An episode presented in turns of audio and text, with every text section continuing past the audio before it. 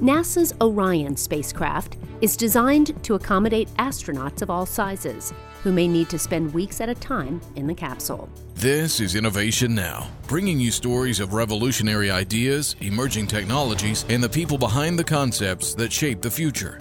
The Orion spacecraft features advanced technologies that can sustain the crew during long space travel. Here's Sarosh Nandwani, a human systems engineer at NASA's Johnson Space Center. On the ground, engineers and astronauts simulate many of the tasks that will be performed in the crew module, evaluating how astronauts interact with displays, controls, seat design, sleeping and exercise accommodations, and more. The Orion crew will be able to command the vehicle using three multifunction displays. Space shuttle crews had to use nearly 2,000 switches and controls to command the vehicle.